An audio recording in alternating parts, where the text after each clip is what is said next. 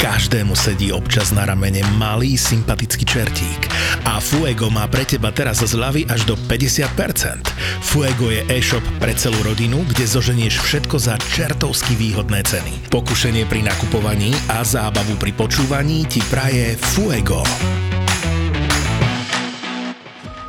Toto je True Crime podcast, takže je logicky 18+, lebo sa nevyhneme opisom fyzického, psychického, verbálneho a sexuálneho násilia a tiež opisom sexuálnych deviácií páchateľov. Z tohto dôvodu je podcast nevhodný pre vás, ktorý máte menej ako 18 rokov alebo citlivejšiu povahu.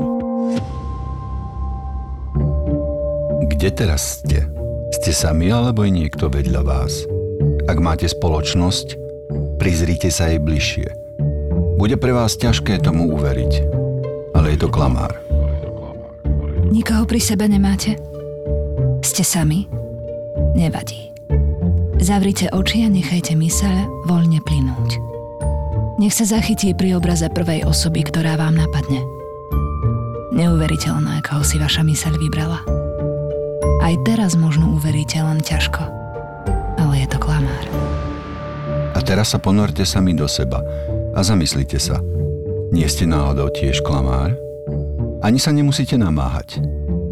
Aj vy klamete. Klamať nám je totiž vlastné. Všetci klameme. Denne. Niekoľkokrát. Dokonca denne zaklamá každý z nás viac ako 10 krát. 10 krát.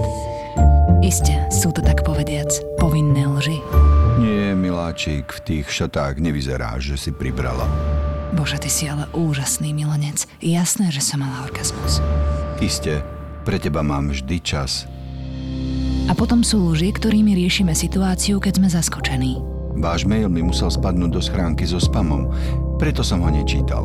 Na vrchole dennodenných lží u nás stojí veta. Ale jasné, tá faktúra už je dávno zaplatená. Klameme zo súcitu, z nevyhnutnosti, dokonca z lásky. Sú to nevinné lži, ktorým nepripisujeme väčší význam. A potom sú tu lži, ktoré zrania, ublížia. Dokonca nás môžu zabiť. Kedy je klamanie už nebezpečné? Keď ubližuje komukolvek, mne samotnému, alebo tomu, komu klamem, alebo niekomu inému, kto je nejakým spôsobom zainteresovaný. V každom prípade si ale myslím, že najvýhodnejšie je predsa len hovoriť pravdu.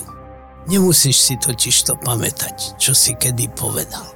Nebezpečné môže byť klamanie, keď sa svojimi klamstvami dostaneme do takej slepej uličky, do takej situácie, z ktorej potom nevieme nájsť východisko a stáva sa, že hľadajúc východisko sa budeme nútení uchýliť k takému konaniu, ktoré či už nám samotným alebo sprostredkovane zúčastneným ublíži.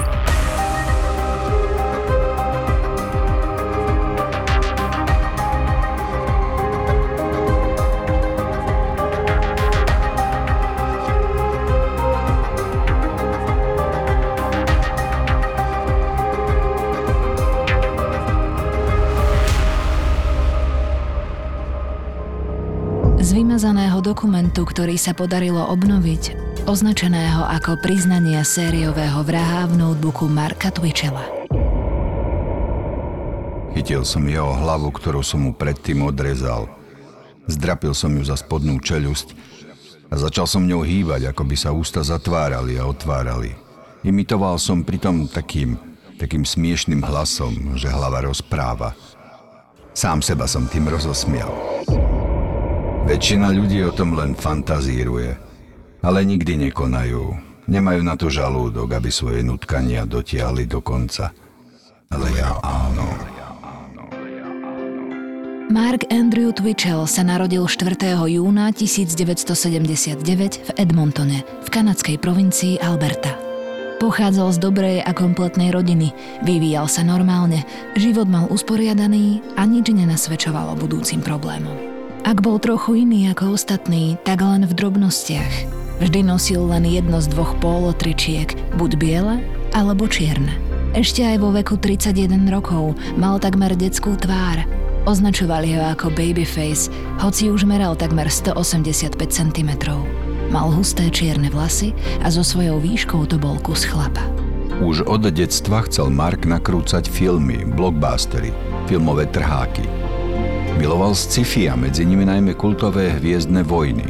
Bolo preto prirodzené, že po strednej si vybral na Inštitúte technológií v Severnej Alberte študijný odbor rozhlasové a televízne umenie.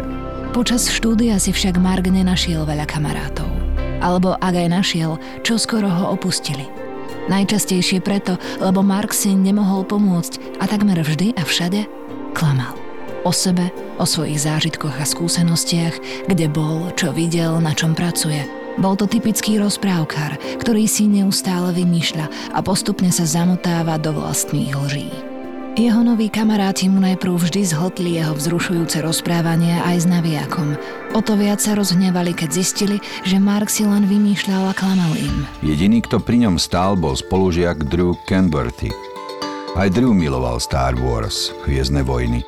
A tak sa vždy mali o čom baviť. Drew nebol naivný, vedel, že Mark neustále klame, ale bol to dobrák a kamaráta bral aj s jeho chybami. Zmenilo sa to až pri premiére novej epizódy Star Wars v 1999. Pred kinom boli nekonečné rady na lístky a Drew sa rozhodol, že čakanie využije na niečo zmysluplné. Počas státia na lístky v Brade zorganizoval charitatívnu zbierku na pomoc kanadskej nadácii Wish Foundation, ktorá pomáha ťažko chorým deťom. Vyzbieral pomerne veľa peňazí a odovzdal ich nadácii. Marka priateľov čin nadchol a inšpiroval – aj on sa rozhodol zorganizovať niečo pre charitu a ťažko choré deti. Pripravil dražbu originálnych kresieb konceptu filmu, ktoré namaľoval filmový štáb prvej epizódy Hviezdnych vojen. Až keď sa kresby rozpredali, prišlo sa na to, že všetky boli falošné. Lacné kópie niekto iba prekreslil – keď to Drew zistil, zostal zaskočený, že jeho najlepší priateľ znesvetil a zneužil ich ikonické hviezdne vojny takým podlým spôsobom, jeho miera tolerancie pre Markové klamstvá vykypela a Drew sa okamžite s notorickým luhárom Markom rozišiel. Je vymýšľanie si niečo, pričom ako psychiatr spozornieš? Takíto notorickí klamári.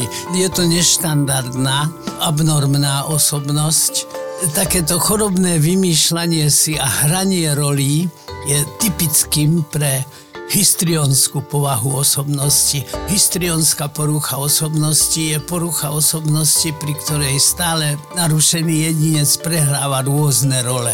A samozrejme si k tomu vymýšľa príbehy, kde emócie prevládajú nad racionálnym hodnotením okolitého sveta a tá emocionalita je do tej miery prebujnelá, že už to robí prekážky na sociálne fungovanie takéhoto jedinca. Prečo v takých banalitách on klamal? To mi príde ako úplne zbytočné klamstvá, ktorými ako keby chcel čo, pozornosť? Áno, hovorí sa tomu aj teatrálnosť, to súvisí spolu. Hystrio je herec, teater je divadlo. Teda aj tvorcovia, aj reproduk kujúci dramatickí umelci musia určitú preemocionalizovanosť vo svojej osobnosti mať, pretože inak by nemohli sa venovať tejto svojej celoživotnej profesionálnej aktivite. Pri spisovaní podkladov pod tento prípad som narazil na dva pojmy a to je kompulzívne a patologické klamanie. Čo to je a aký je v tom rozdiel? Hovorili sme zo začiatku o tzv. milosrdných klamstvách, o tzv. štandardných klamstvách, klamstvách denného života. Patologické klamanie je práve to, keď si vymýšľame niečo, hoci to nemá žiaden zmysel, ani to pre nás žiadny prospech neprinesie. A kompulzívne klamstvo je, keď nás v tomto okamihu napadne nejaká lož, ktorú považujeme za zaujímavú a zverejniteľnú, publikovateľnú, tak okamžite ju vyslovíme. V roku 2000 osamotený Mark úspešne dokončil štúdium a bol pripravený začať nakrúcať svoje filmové trháky. Každému o nich podrobne rozprával. V roku 2001 sa oženil – v duchu filmových plánov si zobral američanku Megan Casterella, aby sa za ňou mohol odsťahovať do jej krajiny, pretože podľa Marka Spojené štáty dávali filmárom väčšie možnosti ako Kanada. Už v roku 2004 však manželstvo stroskotalo a Mark sa po rozvode vrátil z Ameriky späť do kanadského Edmontonu. Jeho kariéra začala stagnovať. Nenakrútil nič významné, aspoň nie také významné, ako to zvykol opisovať, kým bolo pred nakrúcaním. Rok po rozvode v 2005 sa Mark oženil druhý raz. Z Jazz sa stretli na zoznamke plentyoffish.com. Tak pri druhom sobáši, ako aj v ďalšom Markovom živote, sa stránka s voľným prekladom názvu plnorýb.com stala pre Marka osudovou. A nie len pre neho. Krátko po sobáši to však aj v druhom manželstve začalo škrípať. Mark sa nevedel udržať a Jazz neustále klamal. Klamal o peniazoch, ktoré zarobil, klamal o peniazoch, ktoré minul. Vymýšľal stále nové a stále extravagantnejšie opulentné projekty. Opisoval jazz, aké to bude fantastické, ale... Ale v skutočnosti vysedával doma pri svojom notebooku Toshiba a brousoval po internetových fórach, kde získavali jeho výmysly a nabubral reči aspoň trochu tej pozornosti anonymného obecenstva. Jess si to všimla. A tak Mark začal predstierať, že chodí za prácou von – Celé dni však presedel v kaviarniach a opäť len diskutoval a prstami na klávesnici projektoval svoje úžasné filmy a príbehy. Jess preto nemala pochopenie a čoskoro sa odsťahovala z ich spálne a manželia začali žiť v tom istom dome oddelene. Mark hľadal pochopenie a čoskoro ho našiel u bývalej frajerky, s ktorou chodil na Vysokej. Aj Tracy vedela, aký je Mark klamár, ale nemusela s ním žiť. Ako milenec jej vyhovoval aj so svojimi lžami. Nech už to bolo akokoľvek, z času na čas dokázal Mark svojimi megalománskymi rečami niekoho očariť. V roku 2006 režíroval fanúšikovský prequel série Star Wars s názvom Tajomstvá povstania. Len na vysvetlenie, prequel je názov umeleckého diela, ktorého dej predchádza v chronológii príbehu predtým publikovanej práce.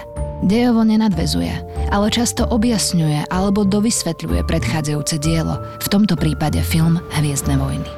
Jeho plán vyvolal rozruch. Oslovovali ho televízie, Mark poskytoval rozhovory. Získal peniaze, investorov, dokonca aj niekoľko hercov z pôvodných hviezdnych vojen. Film však nakoniec nikdy nevznikol. Veľká Markova bublina plná klamstiev praskla a rozprskla sa na ničotné kvapky, ktoré sa vyparili. Mark však neprestával s manipuláciami, klamstvami a výmyslami. Pohyboval sa na hrane prechodu medzi realitou a fantáziou svojich sci-fi príbehov. Zamiloval sa do superhrdinov a začal sa až neuveriteľne vyžívať v tom, že šil kostýmy hlavných postáv z hviezdnych vojen. Wolverina, Predátora, táto zábava mu na podiv občas vynášala. Za kostým postaví Bumblebee, mimozemského robota z filmu Transformers, ktorý sa dokáže premeniť na žltý športiak Chevrolet Camaro. Vyhral Mark na súťaži kostýmov 3000 dolárov a motorku Harley Davidson k tomu.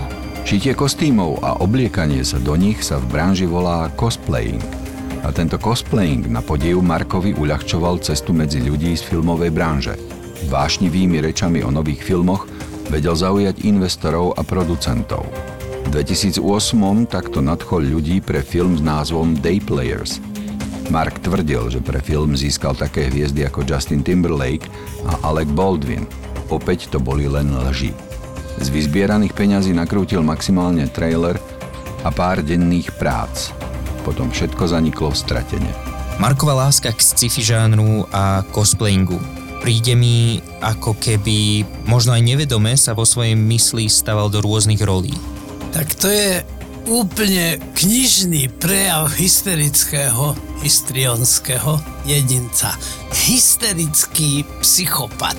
Teda narušená osobnosť nie duševne chorý, ale správajúci sa inak ako ostatní ľudia, ostatným ľuďom, ale aj sebe svojim správaním škodiaci a získavajúci pozornosť za každú cenu prehrávaním rolí, vžívaním sa do rôznych rolí, teatrálnym správaním. Akú úlohu zohralo to fantazírovanie, alebo teda hranie roli v Markových zločinoch? Zanedlho vysvitne, že on sám pred sebou svoje veľmi hrubo a brutálne protizákonné konanie ospravedlňoval nejakými morálne vyššími cieľmi. Mark však aj nadalej holdoval svojej vášni vyrábať kostýmy a predvádzať sa v nich. Najmä na premiérach nových filmov mu to občas vynieslo ďalšie peniaze. Ľudia sa pri čakaní na lístky s ním radi fotili a radi za to zaplatili. Zlom v jeho vášni obliekať sa ako filmové postavy nastal, až keď sa zamiloval do seriálu Dexter. To, čo dovtedy vyzeralo ako nevinná zábavka notorického klamára, sa zrazu zmenilo na nebezpečnú hru. Hlavný hrdina zo seriálu Dexter je totiž samozvaný vykonávateľ spravodlivosti. Policajný forenzný dôstojník je v skutočnosti sériový vrah, ktorý trestá páchateľov vražd, keď na nich bola bežná súdna spravodlivosť krátka alebo keď sa im podarilo vyšmiknúť a zostať nepotrestaný. Dexter má špeciálne miestnosti prispôsobené na zabíjanie. Všetko v nich je dokonale pozakrývané igelitom, ktorý Dexter vždy po vykonaní spravodlivosti, najčastejšie po tom, čo zabije nejakého zločinca, zbalí a zničí, aby nezostala ani stopa. Mark sa do Dextera a jeho filozofie zamiloval. Poznáš tento seriál? Dexter?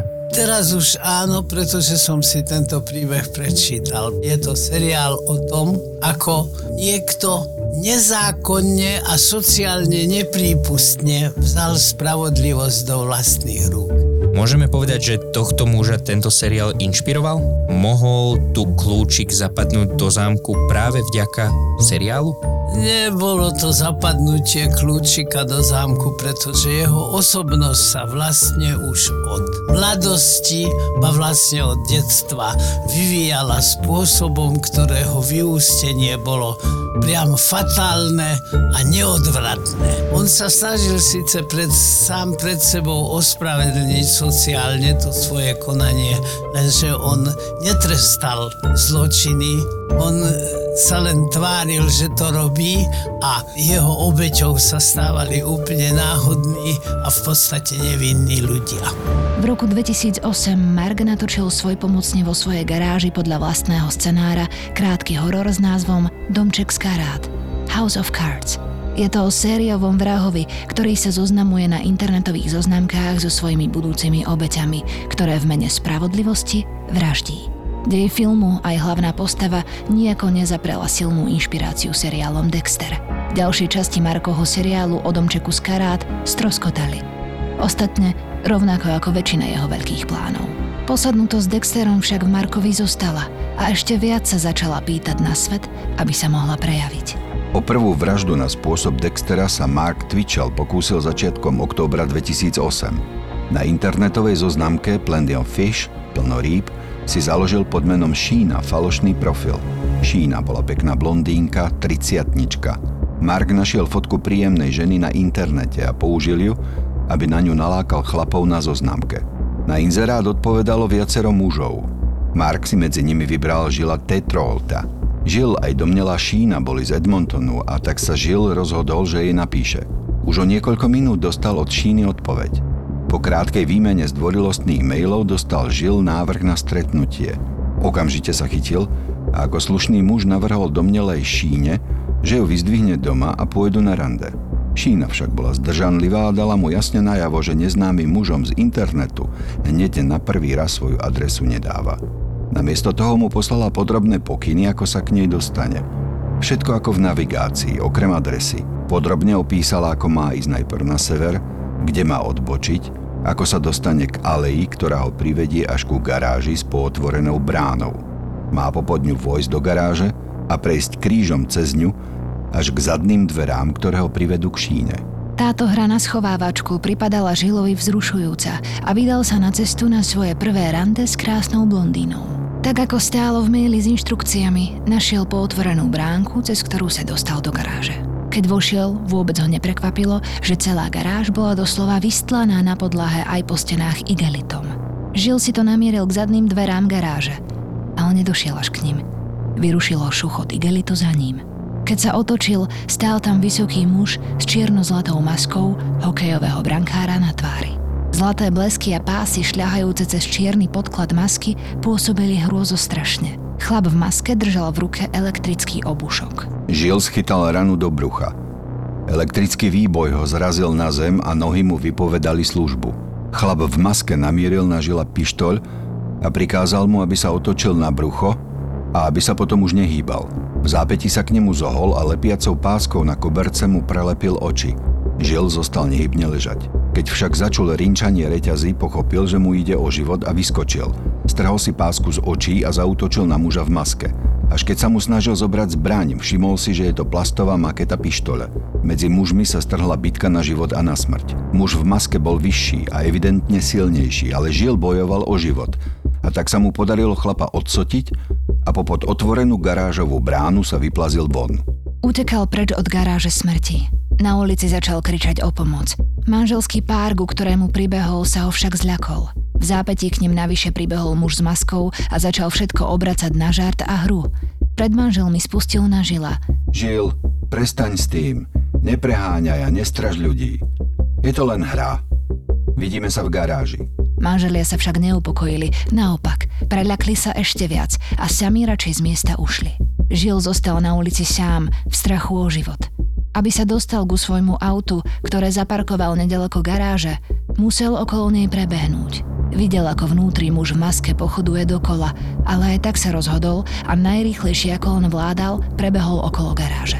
Dobehol až k autu, naskočil a ušiel domov. Na polícii nič nenahlásil. Cítil sa ponížený a zosmiešnený. Myslel si, že naletel nejakému zlodejovi. Strach o život čoskoro vypršal. Hambil sa za to, že si hľadal známosť na internetovej zoznamke. Napriek inšpirácii seriálom Dexter tu vidím jednu obrovskú odlišnosť. Mark si za obeď vybral náhodného človeka, nie niekoho, kto si to podľa neho zaslúžil.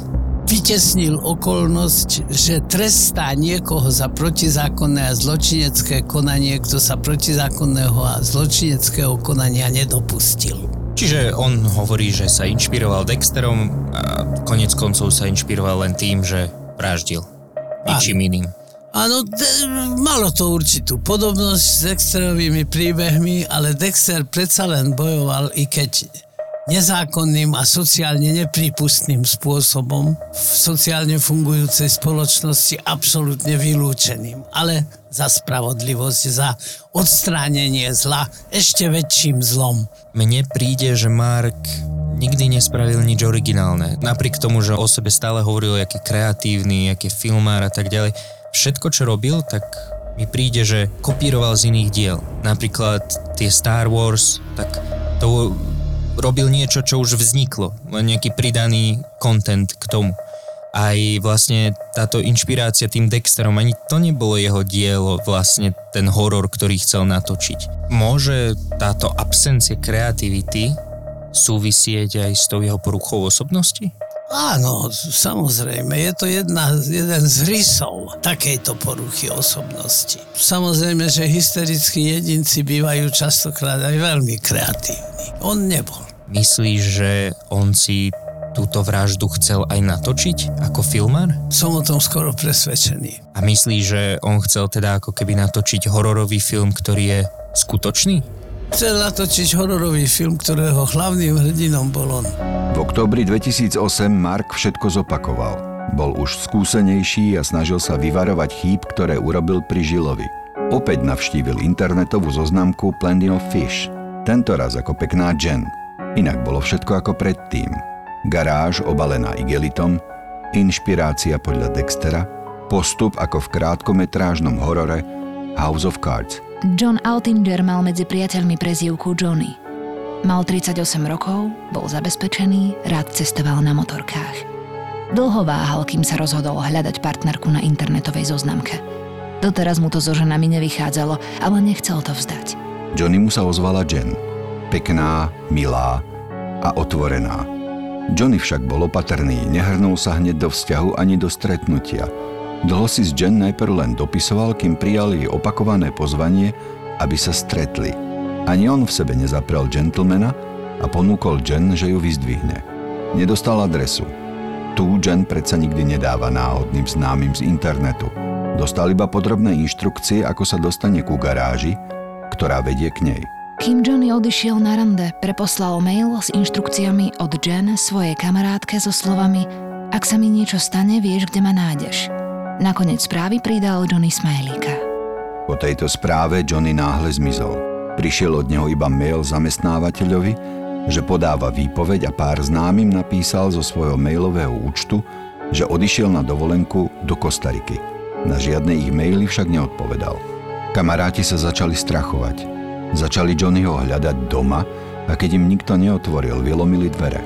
Doma bolo všetko ako keby tam Johnny býval a nikam neodcestoval. V dreze bol neumytý riad, skrine boli plné šatstva, prázdne kufre boli doma a v zásuvke bol cestovný pas, ktorý by inak Johnny na cestu potreboval. Len Johnny tam nebol. Priatelia kontaktovali políciu a odovzdali im aj mail s navigáciou ku garáži, ktorý Johnny poslal predtým, ako zmizol. Polícia garáž našla rýchlo. Zistila, že ju má prenajatú neúspešný filmár Mark Twitchell. Začali sa ho pýtať veľmi priamo a sugestívne. Mark, vieme, že s tým máš niečo spoločné. Má to niečo spoločné s tvojim filmom? Vymklo sa ti to spod kontroly?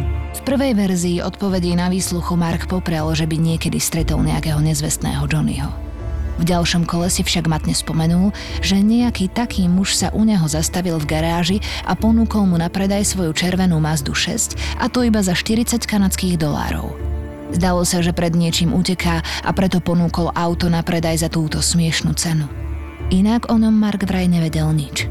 Situácia sa zmenila, keď polícia našla auto a v jeho kufri Johnnyho krv. Ešte viac sa vyjasnilo, keď Markovi zhabali jeho notebook Toshiba – a v ňom obnovili pôvodne zmazané súbory. Jeden z nich mal názov Spoveď SK. Všetci experti si skratku SK vyložili ako Serial Killer, sériový vrah. V tejto spovedi Mark hneď na úvod napísal Tento príbeh je podľa skutočných udalostí. Mená a miesta boli mierne pozmenené, aby sa ochránil vinník. Toto je príbeh môjho vývoja na sériového vraha. Aj v tomto dokumente Hneď od začiatku neúspešný Mark použil slovník filmových titulkov, aké sa objavujú na začiatku alebo na konci filmov, ktoré boli nakrútené podľa skutočných udalostí. V ďalších častiach dokumentu Mark opisoval, ako si založil a využíval falošné profily na zoznamke, ako rozštvrtil telo a ako ho zlikvidoval. Johnny zomrel na následky viacerých bodných zranení a po údere tupým predmetom. Potom Mark zobral sadu nožov a sekáčikov, ktoré sa používajú na preparovanie ulovenej zvery a Johnnyho telo rozštvrtil. Kusy tela čiastočne spálil a potom ich v igelitových vreciach preniesol do šachty nedaleko garáže. Tam ich policia aj našla. Niektoré opisy v Markovom denníku boli také ohavné, že súd neskôr rozhodol, že ich nedovolí na pojednávaní čítať a nesprístupnil ich porote. Tak či tak, z torza zápiskov vyplynulo, že Mark sa neplánoval po vražde Johnnyho zastaviť. Začal fantazírovať, ako bude čistiť svet a zoberie vražednú spravodlivosť do svojich rúk. Mal vytipované budúce obete. Zapísal si Nemám žiadne výhrady voči likvidácii negatívnych ľudí na tomto svete. Niektorí si zaslúžia jednosmerný lístok do posmrtného života, ak niečo také existuje. Veľmi sa chystal na svojho bývalého šéfa, Napísal o ňom, že tento starý, zvrátený páprda, ktorý nenávidí život a všetko v ňom, si to zaslúži, pretože on, Mark, je svetu dlžný, aby ho odstránil z povrchu zemského a využije svoju šancu, keď bude pripravený. Je zrejmé, že všetky svoje vražedné plány, na rozdiel od tých filmových, chcel uskutočniť rovnako ako vraždu Johnnyho Altingera. 31. októbra 2008 vzali Marka do väzby. V ten istý deň bol obvinený z vraždy. Na hlavnom pojednávaní sa ku všetkému priznal, ale pokúsil sa predostrieť verziu, že skutočnou obeťou mal byť on. Konal v seba obrane, keď ho Johnny napadol. O pokuse zavraždiť Žila povedal, že to bola len hra, chcel len nakrútiť skutočnú reakciu človeka, ktorý je vydesený na smrť. Svoje poznámky, ktoré mu našli v dokumente v jeho počítači, označil len za fikciu.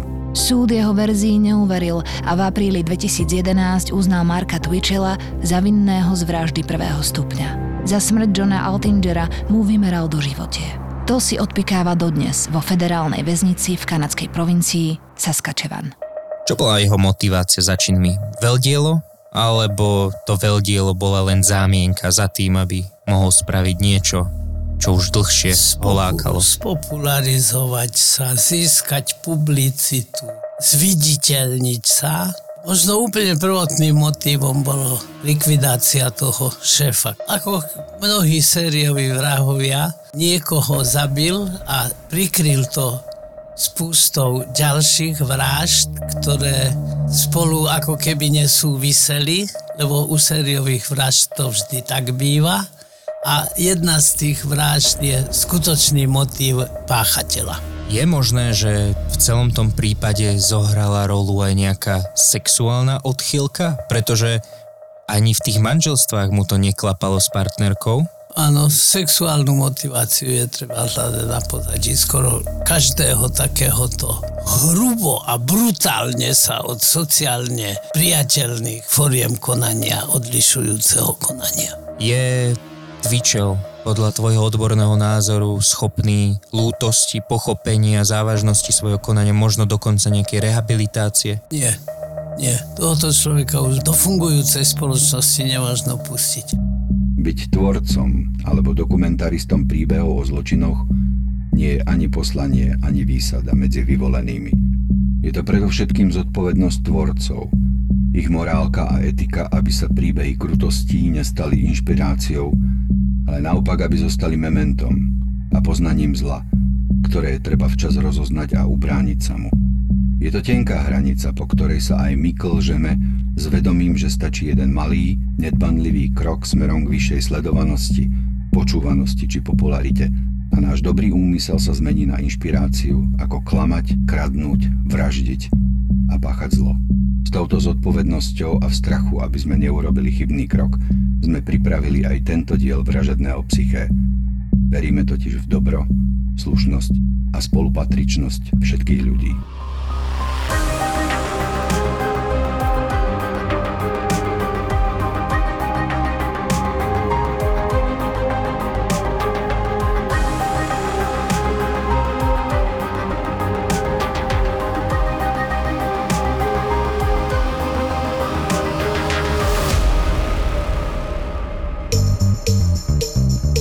Počula som dokonca, že jedna pani takto vydržala bývať týždeň, že nemala vchodové dvere a nemala ani tak. okna. Raz som tak mala nájomničku, čo mi volala, že dobrý, trošku nám zhoral byt, kokos.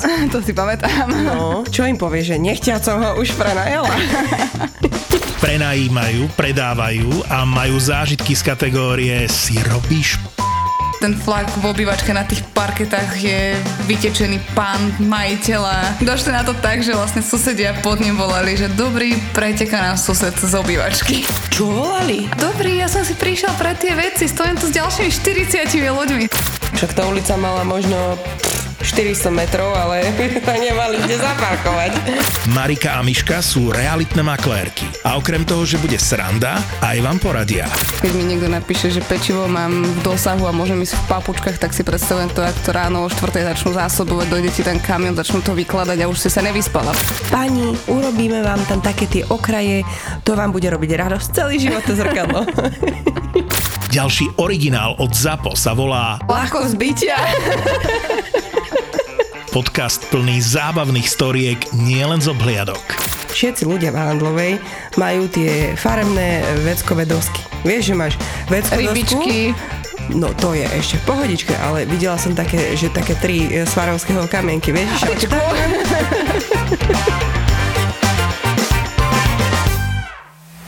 Dokázali sme nemožné. Konečne sme ich zladili na jeden termín. A musí to stať za to, lebo toto sa podarí fakt len raz, možno dvakrát v roku. Uvidíme. Chalani z podcastu Choď do sa predstavia naživo. Cestovatelia Martin Navrátil s Peťom Hliničanom z Travelistanu a Pali Bruchala naživo v pondelok 6. februára v hoteli Color v Bratislave. Vstupenky zoženieš na zapotur.sk. Vidíme sa. ZAPO. 19